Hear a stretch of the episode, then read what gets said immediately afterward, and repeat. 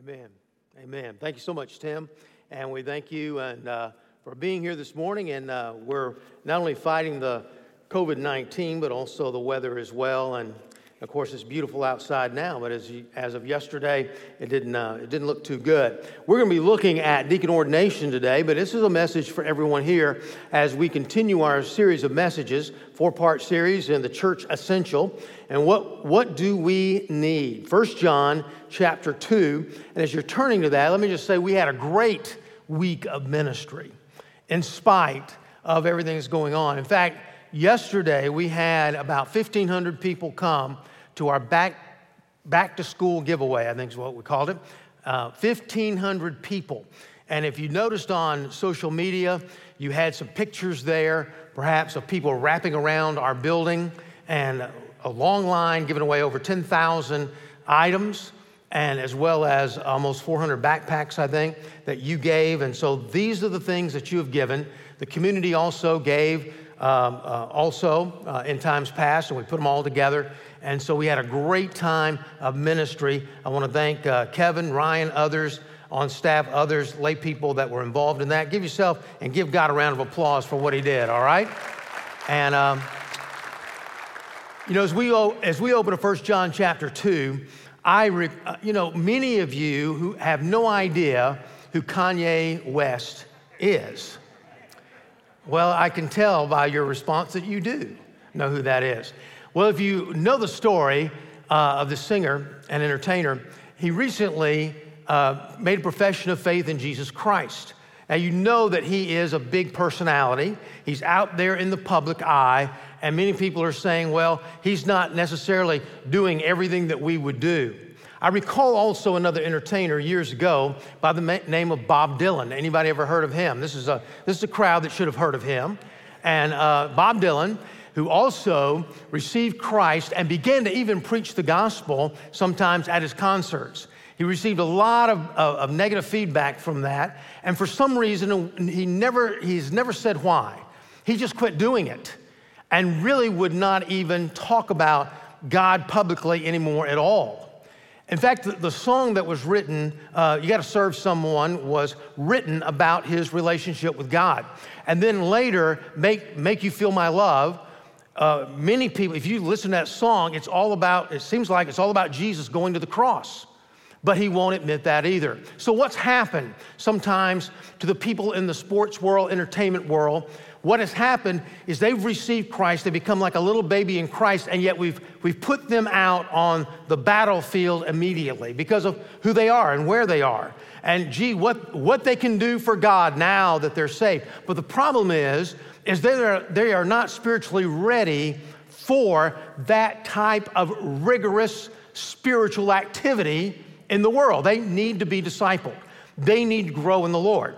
Now, as mentioned in one of our testimonies by James Wood just a few moments ago, our mission statement building lives that matter by teaching people to love, know, trust, and follow Jesus. Now, that's our mission statement. And really, what the staff uses a lot of times is this uh, a diagram that will show you of concentric circles. And it starts off with a community, and that's everybody outside the church. The crowd, that's people inside the church. Community, those are people that are saved. And we'll go over this a little bit later. But the core group are the leaders of the church, which really pertain to what we're looking at this morning with our, at the end of the service with our deacon ordination. So as we look at this diagram, we can see in our mission statement that we want to build lives that matter, that make an impact for the cause of Jesus Christ. But we can see from this diagram, it's a journey. We can see from the Word of God that it's a journey as well. In 1 John chapter 2, as we look at this passage, you know that I've been kind of, I guess, intrigued by 1 John here in the last couple of months and taking different verses from this as we look at, looked at 1 Peter and other um, uh, passages as well. But I'm really intrigued by this passage as I read through it because it seemed like in the beginning it was like a parenthetical passage, that it really didn't belong, that maybe the writer, as Paul did so often, sort of got off on a tangent. He sort of got a thought in his head, the Holy Spirit put a thought in his head, and he wrote something different that really did not have anything to do. Then he goes back to the original passage, but it wasn't. You see, in the first couple of chapters, John has said, Look, if you are a Christian, let me give you some evidences because the rest of this book, in fact, 26 times I think in this book, the word K N O W is mentioned. Know. The whole theme of the book is how you can know for certain that you're going to heaven. How you know for certain without any doubt that Jesus Christ lives in your heart. And so, as we're looking at this first couple of chapters, man, it gets pretty rough. He says, Look, if you are really a believer in Christ, he says in verse 6 of chapter 2, kind of sums it up. Whoever says he abides in him ought to walk in the same manner as he walked. Well, I'm, I'm listening to this. I'm reading this letter for the first time. Chapter one, I'm to love like Jesus Christ. Chapter two, I'm to live like Jesus Christ. And at this point, I'm thinking to myself, God, there is no way, no way I can do this. Look how, how far I have fallen short. Well, in verse 12, John, recognizing this and recognizing, I believe, in um, inspiration of the Holy Spirit, has come to the place where he says, No, I need to be encouraging to you. You are doing well. And let me share with you how well you were doing. And so, in this passage, he really uh, implies, more than implies, that there is a journey to the Christian life. And we'll play off that in just a few, few moments. But it's a passage, three or four verses here, of real encouragement to the body of Christ. And I'll show you why in just a moment. So it's here to give encouragement and also, I think, also um, some challenge. So we're going to look at three things this morning and then come to the conclusion at the deacon ordination. And the need for it, the journey of it, the victories of it the journey of spirit, the need for spiritual growth, the journey of spiritual growth, and the victories of spiritual growth. Now, let me share with you at the conclusion of this before we get into the deacon ordination. I'm going to challenge you, just like the writer challenged his readers, and I'm going to ask you, where are you in the, these concentric circles? And so keep that in mind. Where are you and where do you need to go? And where, what direction does God want you to take because of what we read today? First of all, I want us to see the need of it and coming back to the concentric circles. Notice the outside circle is that of the community. Those are the people that are outside the church. They've never been here. If they've been here, it's been years since they've been here. They don't really consider, if you were to ask them where they go to church, they would never consider Cross Life Church or any church for that matter, as somewhere where they go. That's our target. That's our vision. We're going to be talking about that next week. That evangelism, going out and sharing the gospel of Jesus Christ. In fact, the church exists, at least partly, and maybe largely, for those who do not go here. We are to reach out to the community, those who do not know the Lord. And if you don't know Him today, I'm going to give you a, chance at the end of this service to invite Jesus Christ into your heart? Well, the second concentric circle is the crowd. And maybe you're part of that crowd today. You've come here, the Holy Spirit, you don't know this, but the Holy Spirit's beginning to draw you now to salvation, and you're curious about what's going on. You're intrigued by it, perhaps. And so you're, you're looking through the scriptures maybe a little bit, or maybe not, but at least you're coming to church. You're coming at least on occasion because you're wondering is Jesus Christ the answer to your problems? Is the answer to your life? Well, that's the crowd. Then we have the congregation where we get into the passage here today. The congregation are those who have received Jesus Christ into their heart. They've been baptized, they've come to uh, know Him, and they're part of the fellowship of God. And so let's look at this. He says in verse 12, I am writing to you, little children, because your sins are forgiven for his name's sake. I'm writing to you, fathers, because you know him who is from the beginning. I'm writing to you, young men, because you have overcome the evil one. I write to you, children, because you know the Father. Now, notice in this passage, he's going to be going over these twice little children twice, young men twice, fathers twice. Don't know why he did this, nobody really knows, but that is the kind of the parallel that he's trying to draw here. And he's saying this about little children. Now, keep in mind, this word means tekna. This word in the Greek is tekna, which means little ones are born ones. And so the idea here, he's talking about infants. He's talking about spiritual infants who have just really received the Lord and they're just beginning to grow in the Lord. And so we see this as he goes through the book, he keeps calling them my little children or my children. But within the children, as he's kind of like a spiritual father, he looks at himself as a spiritual father, as he's probably about 90 years old by now.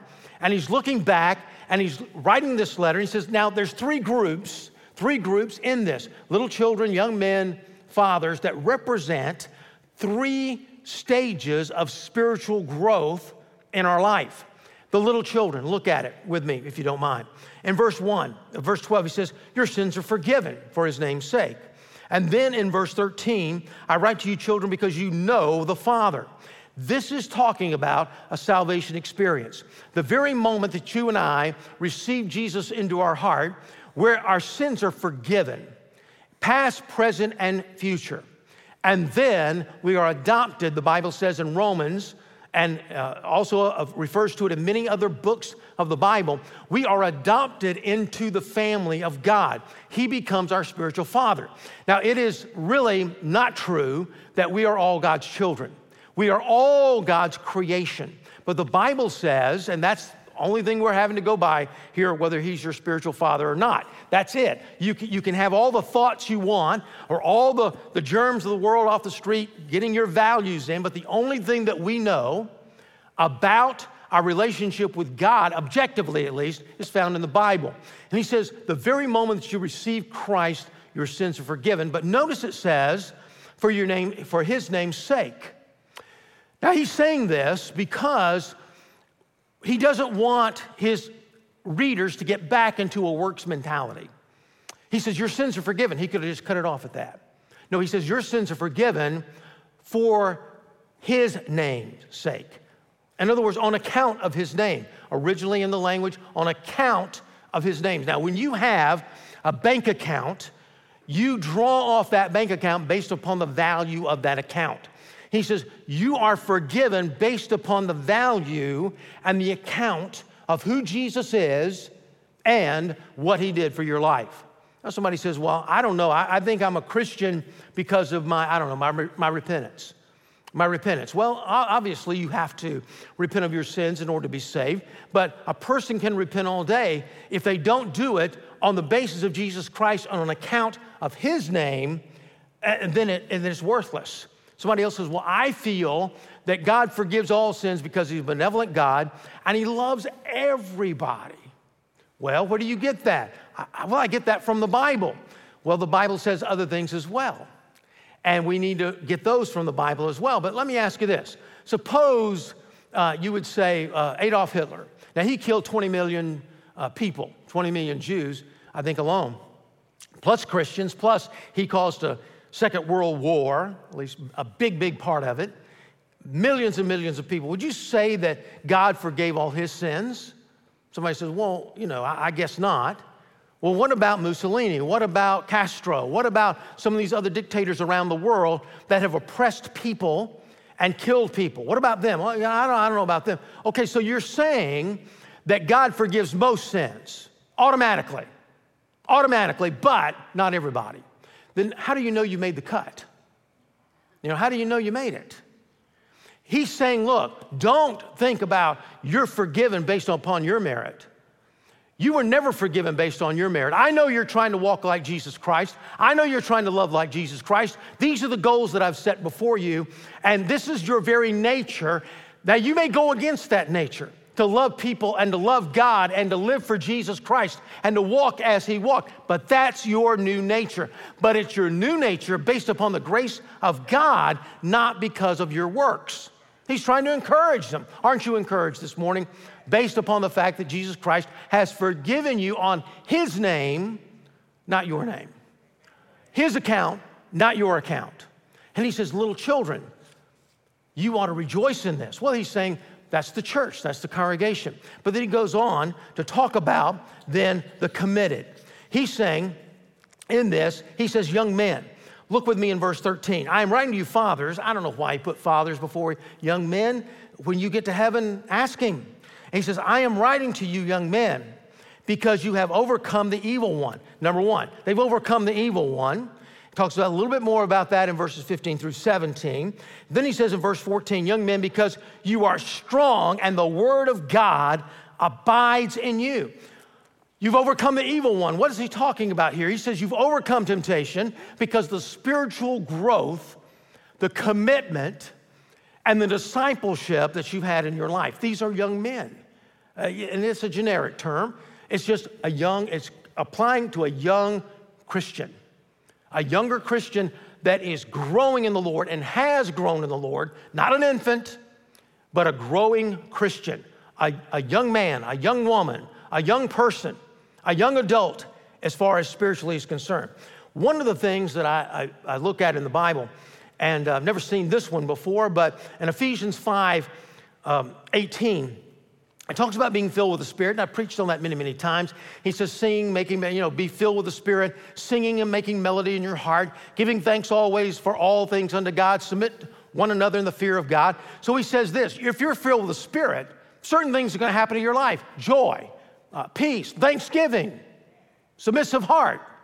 Oh, but then, in a parallel book, really, Colossians to Ephesians, many of the same things.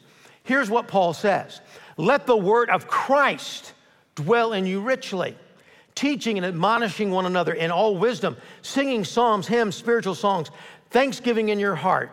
Here he's saying, Look, it's, it's really, you're filled with the Spirit, you're filled with the Word of God. You're filled with the truth of God.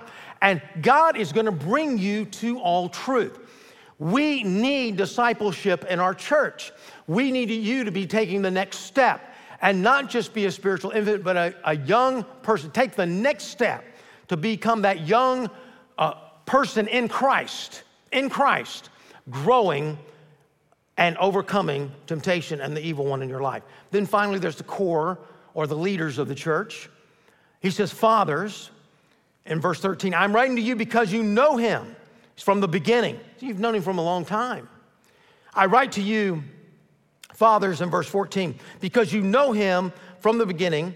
And he says, before that, he says, I've known you from the beginning. I write to you, young men, because you are strong and the word of God abides in you. You've overcome the evil one. Verse 15, do not love the world or the things of the world. If anyone loves the, he says, he says, look, the spiritual fathers are, are like, it's the same idea as the elder. We've talked about that a few weeks ago when we ordained Ryan Ritchie to the ministry. How the word pastor, bishop, elder, all are talking about the same office, but they talk about something that's different about the office of the pastor. And the elder uh, uh idea is not only like a ruler or something like that, but he's usually talking about a, an older, wiser person. And oftentimes in the New Testament, they, they pulled on older people in, in spite of the fact that Timothy was a young man, but it was they were older in their heart. They were older in their spiritual maturity in the Lord. So we're talking about not age, we're talking about leaders in the church. The Bible says everything right, or not the Bible, but many people have said everything rises and falls on leadership, and we can find that true, to be true in the Word of God. Now, Wednesday nights before the pandemic hit, we were uh, really discipling people intentionally, and we were bringing them through theology courses. I was about to teach a leadership course. Now, we're not going to be able to have those perhaps this fall right off the bat, but we're going to have them online for you. I'm going to be teaching a leadership course, and I'm going to be putting up one every week and uh, allow you to grow or help you to grow as a leader in the Lord. We're going to put up the Old Testament um, class as well and the theology class as well. And so you're going to be able to still grow, and because we're, we're not only intentional, but we're serious about this.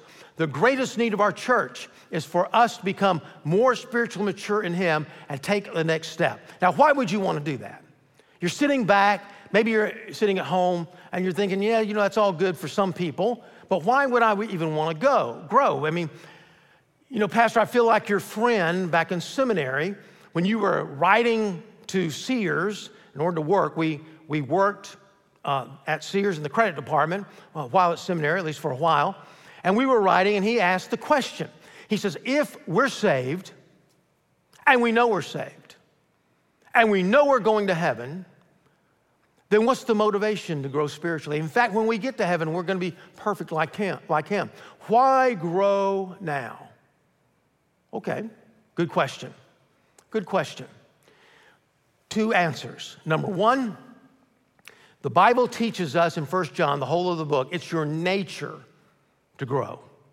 That's your very nature.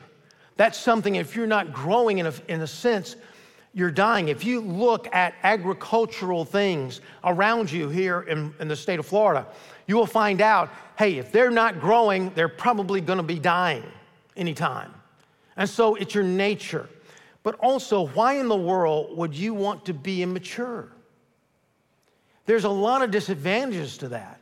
He said, but yeah, but Pastor, there's a lot of advantages to being a baby.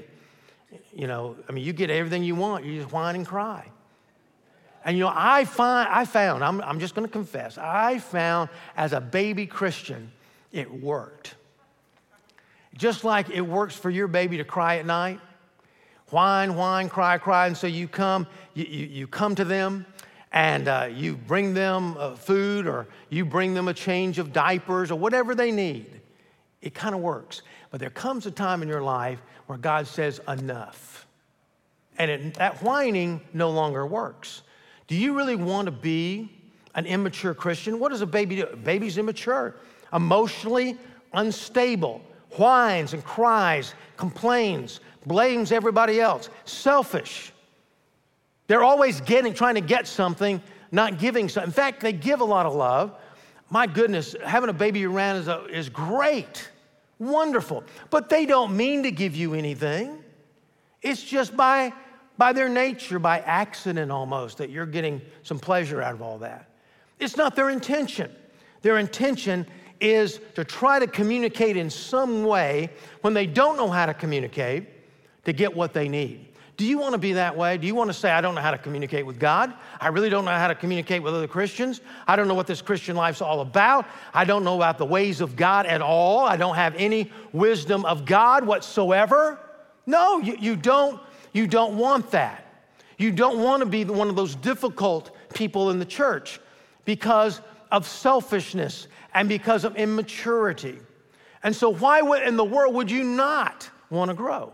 Why would in the world, if you've come to know Christ and you've come to know the Father through Christ, why would you not want to know Him more? Why would you want to remain an infant? It's not only, it's not only our nature, but it's also a mandate and it's also something that we need to do in order to have faith, in order to get through our trials, in order to be victorious in this life. And so, what does it take? It takes desire. We've looked at that. It takes discipline. It takes intentionality. Excuse me. Something happened to me the other day, and uh, I've been trying to, uh, my wife and I have been trying to eat healthier. But we just, uh, um, we decided to splurge a little bit and had a hamburger in a while. And so I said, um, why don't I run up here and get us a hamburger? And uh, she was all for it. And so I, I, drove up, and where I'm living right now, you, you, uh, there's a Burger King there, but in order to go from where I am, I have to turn right and then make a U turn way down the road and come back and get into the hamburger place.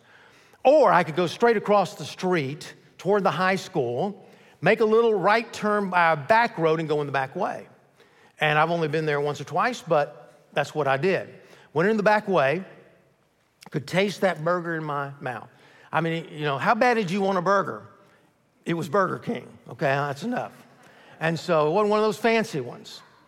And so there I am in line and I'm thinking about what to, all I could think about kind of what to order. In fact, I wasn't really thinking at all. And I got in line, I got to the place up there, and it had a big sign there out of, I don't know what it was, chilope or something, tacos. And I thought, wow, I didn't know Burger King sold tacos. And I looked and I thought, that's all they're selling is tacos. I was in the wrong line. And so it's one of those ones that had the curb on it so I couldn't get out. It was a long line. So I'm sitting there and I get up to the, the voice thing and they say, What do you have? You know, whatever. Well, they said, Can I help you, please? And I said, Well, I, I could have said, Well, if you don't have one of those chalupa things, I'm just not going to order anything. But I didn't know how to pronounce it, so that would have been a dead giveaway. I didn't want to be dishonest. So I just said, Well, I'm just not going to order anything today. Uh, you know. And so I, they, after thinking about it, they probably thought, Well, he probably doesn't have any money forgot his wallet or something. I don't know. But I was embarrassed going all the way through, and I was even more embarrassed when I made that right turn into the Burger King and it had this big red and yellow sign that said Burger King. And so you say, well, Pastor, that was sort, sort of, I don't want to say the word. I know children are watching. S T U P I D. That was a little S T U P I D, wasn't it? Well, not really. And I could make the excuse that I, have only been there a few times, but that was, wasn't the real reason. The real reason I turned into the wrong place and w- wasted 15, 20 minutes of my time is because I wasn't paying attention. I just wasn't paying attention. Why don't we grow spiritually? It's lack of intentionality. We're not paying attention. We're just not. The discipline. I like to say the dis- be disciplined in the disciplines of the Christian life. What are those disciplines? Well, some of them is the Word of God. You've got to get the Word of God in your heart. People say, Well, I believe the Bible from cover to cover. Well, have you read it from cover to cover? Have you read it? You believe it, have you, have you read it? The Bible is like our spiritual food. I would not want to go once a week and eat one meal a week and, and hope to become physically strong. And some people don't even come to church once a week. You've got to become a self feeder. You've got to become someone that can feed yourself on the Word of God. And the Word of God will teach you the wisdom of God. We went over this last week the wisdom of God, the ways of God. Do you even know how God operates? You can find out through all the Old Testament stories. The will of God, the 99% of the will of God is found right here in the Bible. I was blessed by some of the, not just the testimonies of the new deacons coming through, but also the question and answer time during the ordination council. And over and over again, they went over the, the, the, Bible and how what the Bible has been in their life and how they do their devotional time, getting up in the morning or whenever they have it, and what they do to walk through that consistent devotional time with the Lord. The Word of God will reveal the will of God for our life. And what about prayer? Praying to the Lord. I ran across, I'm reading a book right now by E.M. Bounds, and it's a little devotional book. I just want to read something. Now, he's an older guy. In fact, he's, he's so old, he's dead. And uh, so that's, that's old, okay? So he was a, I guess, a, a prophet in times gone by, E.M. Bounds. And he was an expert on prayer. He would pray for hours a day. Here's what he says Haste is often a part of the greatest business of communion with God. Short devotional time is the ruin of deep piety. Calmness and strength are never the companions of haste. Short devotional time drains spiritual vigor and the root and bloom of the spiritual life. Short devotional time is the number one reason for backsliding. It's sure indication of a superficial Christian life. He goes on to say in another day, the next day, in fact, we sometimes become lax in our praying and do not realize the peril until the damage has been done. Hasty devotions make weak, feeble convictions and questionable piety. To be little with God is to be little for God. Wow. Praying. What are you praying for? What's on your list? Who's the burden on your heart? Are you doing that consistently? And then there's relationships. Listen, we need support. I've, I've shared with you time after time and time again about the different times in my life that people have come, in my early Christian life especially, and, and uh, taken me under their wing. And so many times, even in youth groups, we have this great support system. Then they get out and, and, and they can't find it in college, and they really can't find it as young adults. And they begin to get away from their Christian experience. I was in um, one place, uh, well, it's a Chick fil A years ago. And I was walking through there and I saw somebody from my college group. And um, he, he was committed. Now, he wasn't necessarily a leader, he was a little bit of a follower, but he was growing in the Lord. And that support system he had at Prince Avenue Baptist Church in Athens was just tremendous. It was just a tremendous support group for college. And I was in that group, he was in that group. In fact, I performed his marriage ceremony uh, down in South Georgia the first time I was confronted with being below the gnat line outside. You know, I did the um, ceremony like that the whole time, blowing the gnats away. I remember it very, very well. And I go over to him and say, Man, I haven't seen you in so long. He's there with his kids, very calm. Wasn't glad to see me at all. And you could tell he was defeated in his Christian life as I asked him about his walk with the Lord. Barely, I mean, he's going to church, but only because it was a, it was a non gospel preaching church. And it, his wife was working there in the preschool, running the preschool. Seemed like the only reason he was going very discouraged in life. He'd come away from his support group. And we need those relationships in our life. And I'll come back to that in a couple of weeks. Then we go through adversity. we we need to go through the tough times. I've said before two ways that you grow inner pressure and outer pressure. And so we need all this, and we need a determination, a perseverance, and a patience that will always be there with us. So, where do we get the victories in this? I want you to notice that the book of First John says you're going to have, you go through this, this journey of spiritual growth, and you're going to have assurance of salvation. How are you going to have assurance of salvation? Because you know Him, but you know that you know Him. And you know that you know Him because He's right there all the time. It's more than just, oh, I, I received Christ, it's in the Bible, so I believe the Bible, therefore I'm saved. No, you sense the power and the presence of God in your life.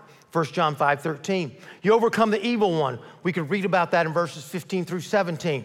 And you, uh, you are more mature, strong in the faith. Listen, the greatest thing about you, the most important thing about you and me, is our faith in the Lord.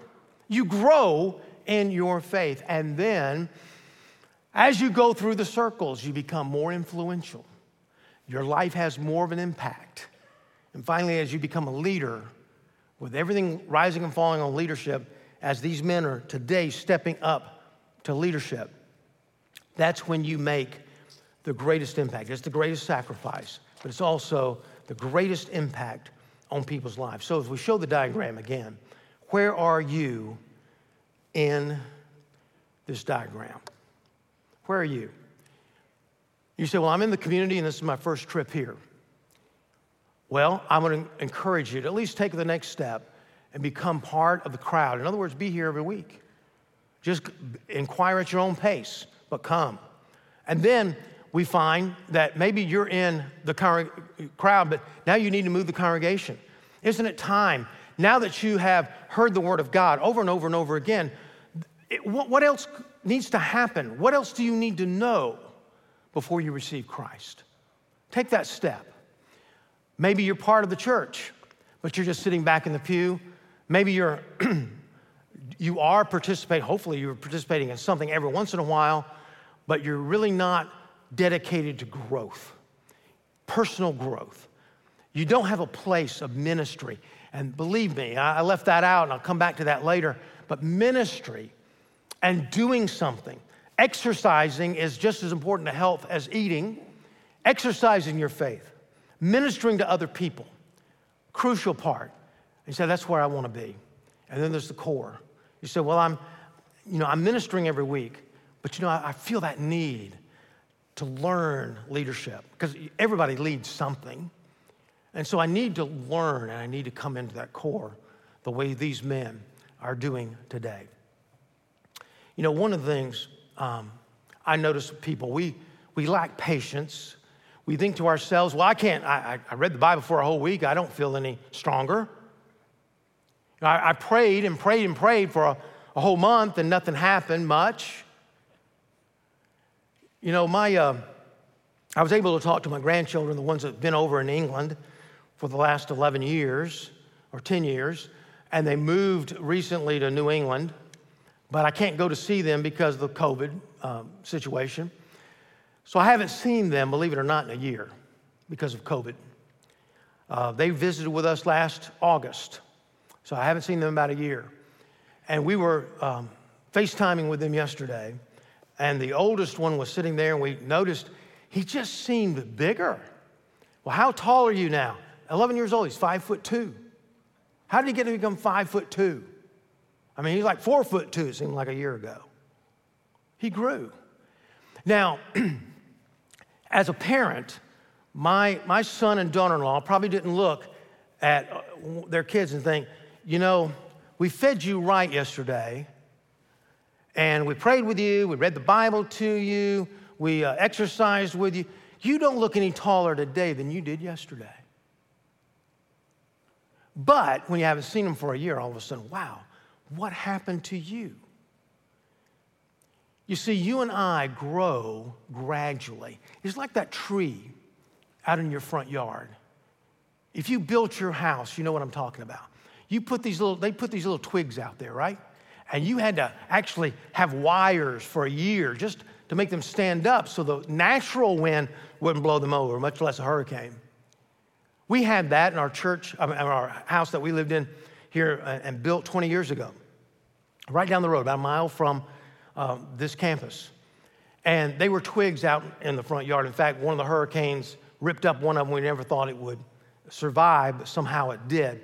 When we sold the house about two years ago, those trees were so big, I had to hire someone to cut limbs down and to trim those trees up so you could see the house in order to sell it.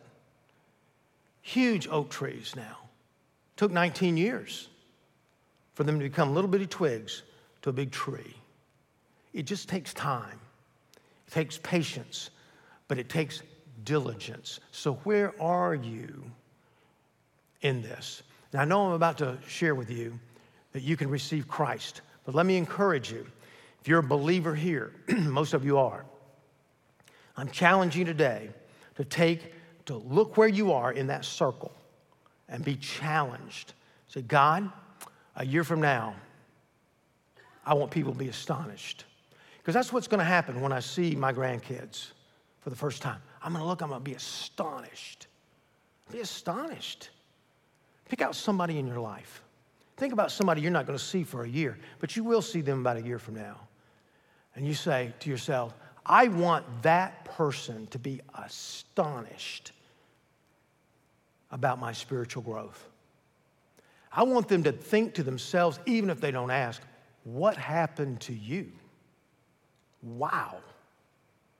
It'll only come if you take bite size and one little step at a time. But it does take a commitment to take those steps every day. I pray you'll make that commitment today. But for those of you who are in the crowd or in the community, in the crowd, you need to receive Christ. That's your first step to be forgiven of your sins for His name's sake. If that is what you want today, I want to ask you to bow your head, close your eyes, even at home, and pray this prayer with me as I pray aloud. Lord God, thank you for loving me. Thank you for going to the cross and dying there for my sins. I open up the door of my heart and I ask you to come in. I ask you to forgive me of all my sins. Make me the person that you want me to be. Help me to become part of the church body, that, that first step inside of Christianity by receiving you today. And I make that commitment in Jesus' name. Amen. Thanks for listening. You can find more sermons and other information at crosslifechurch.com.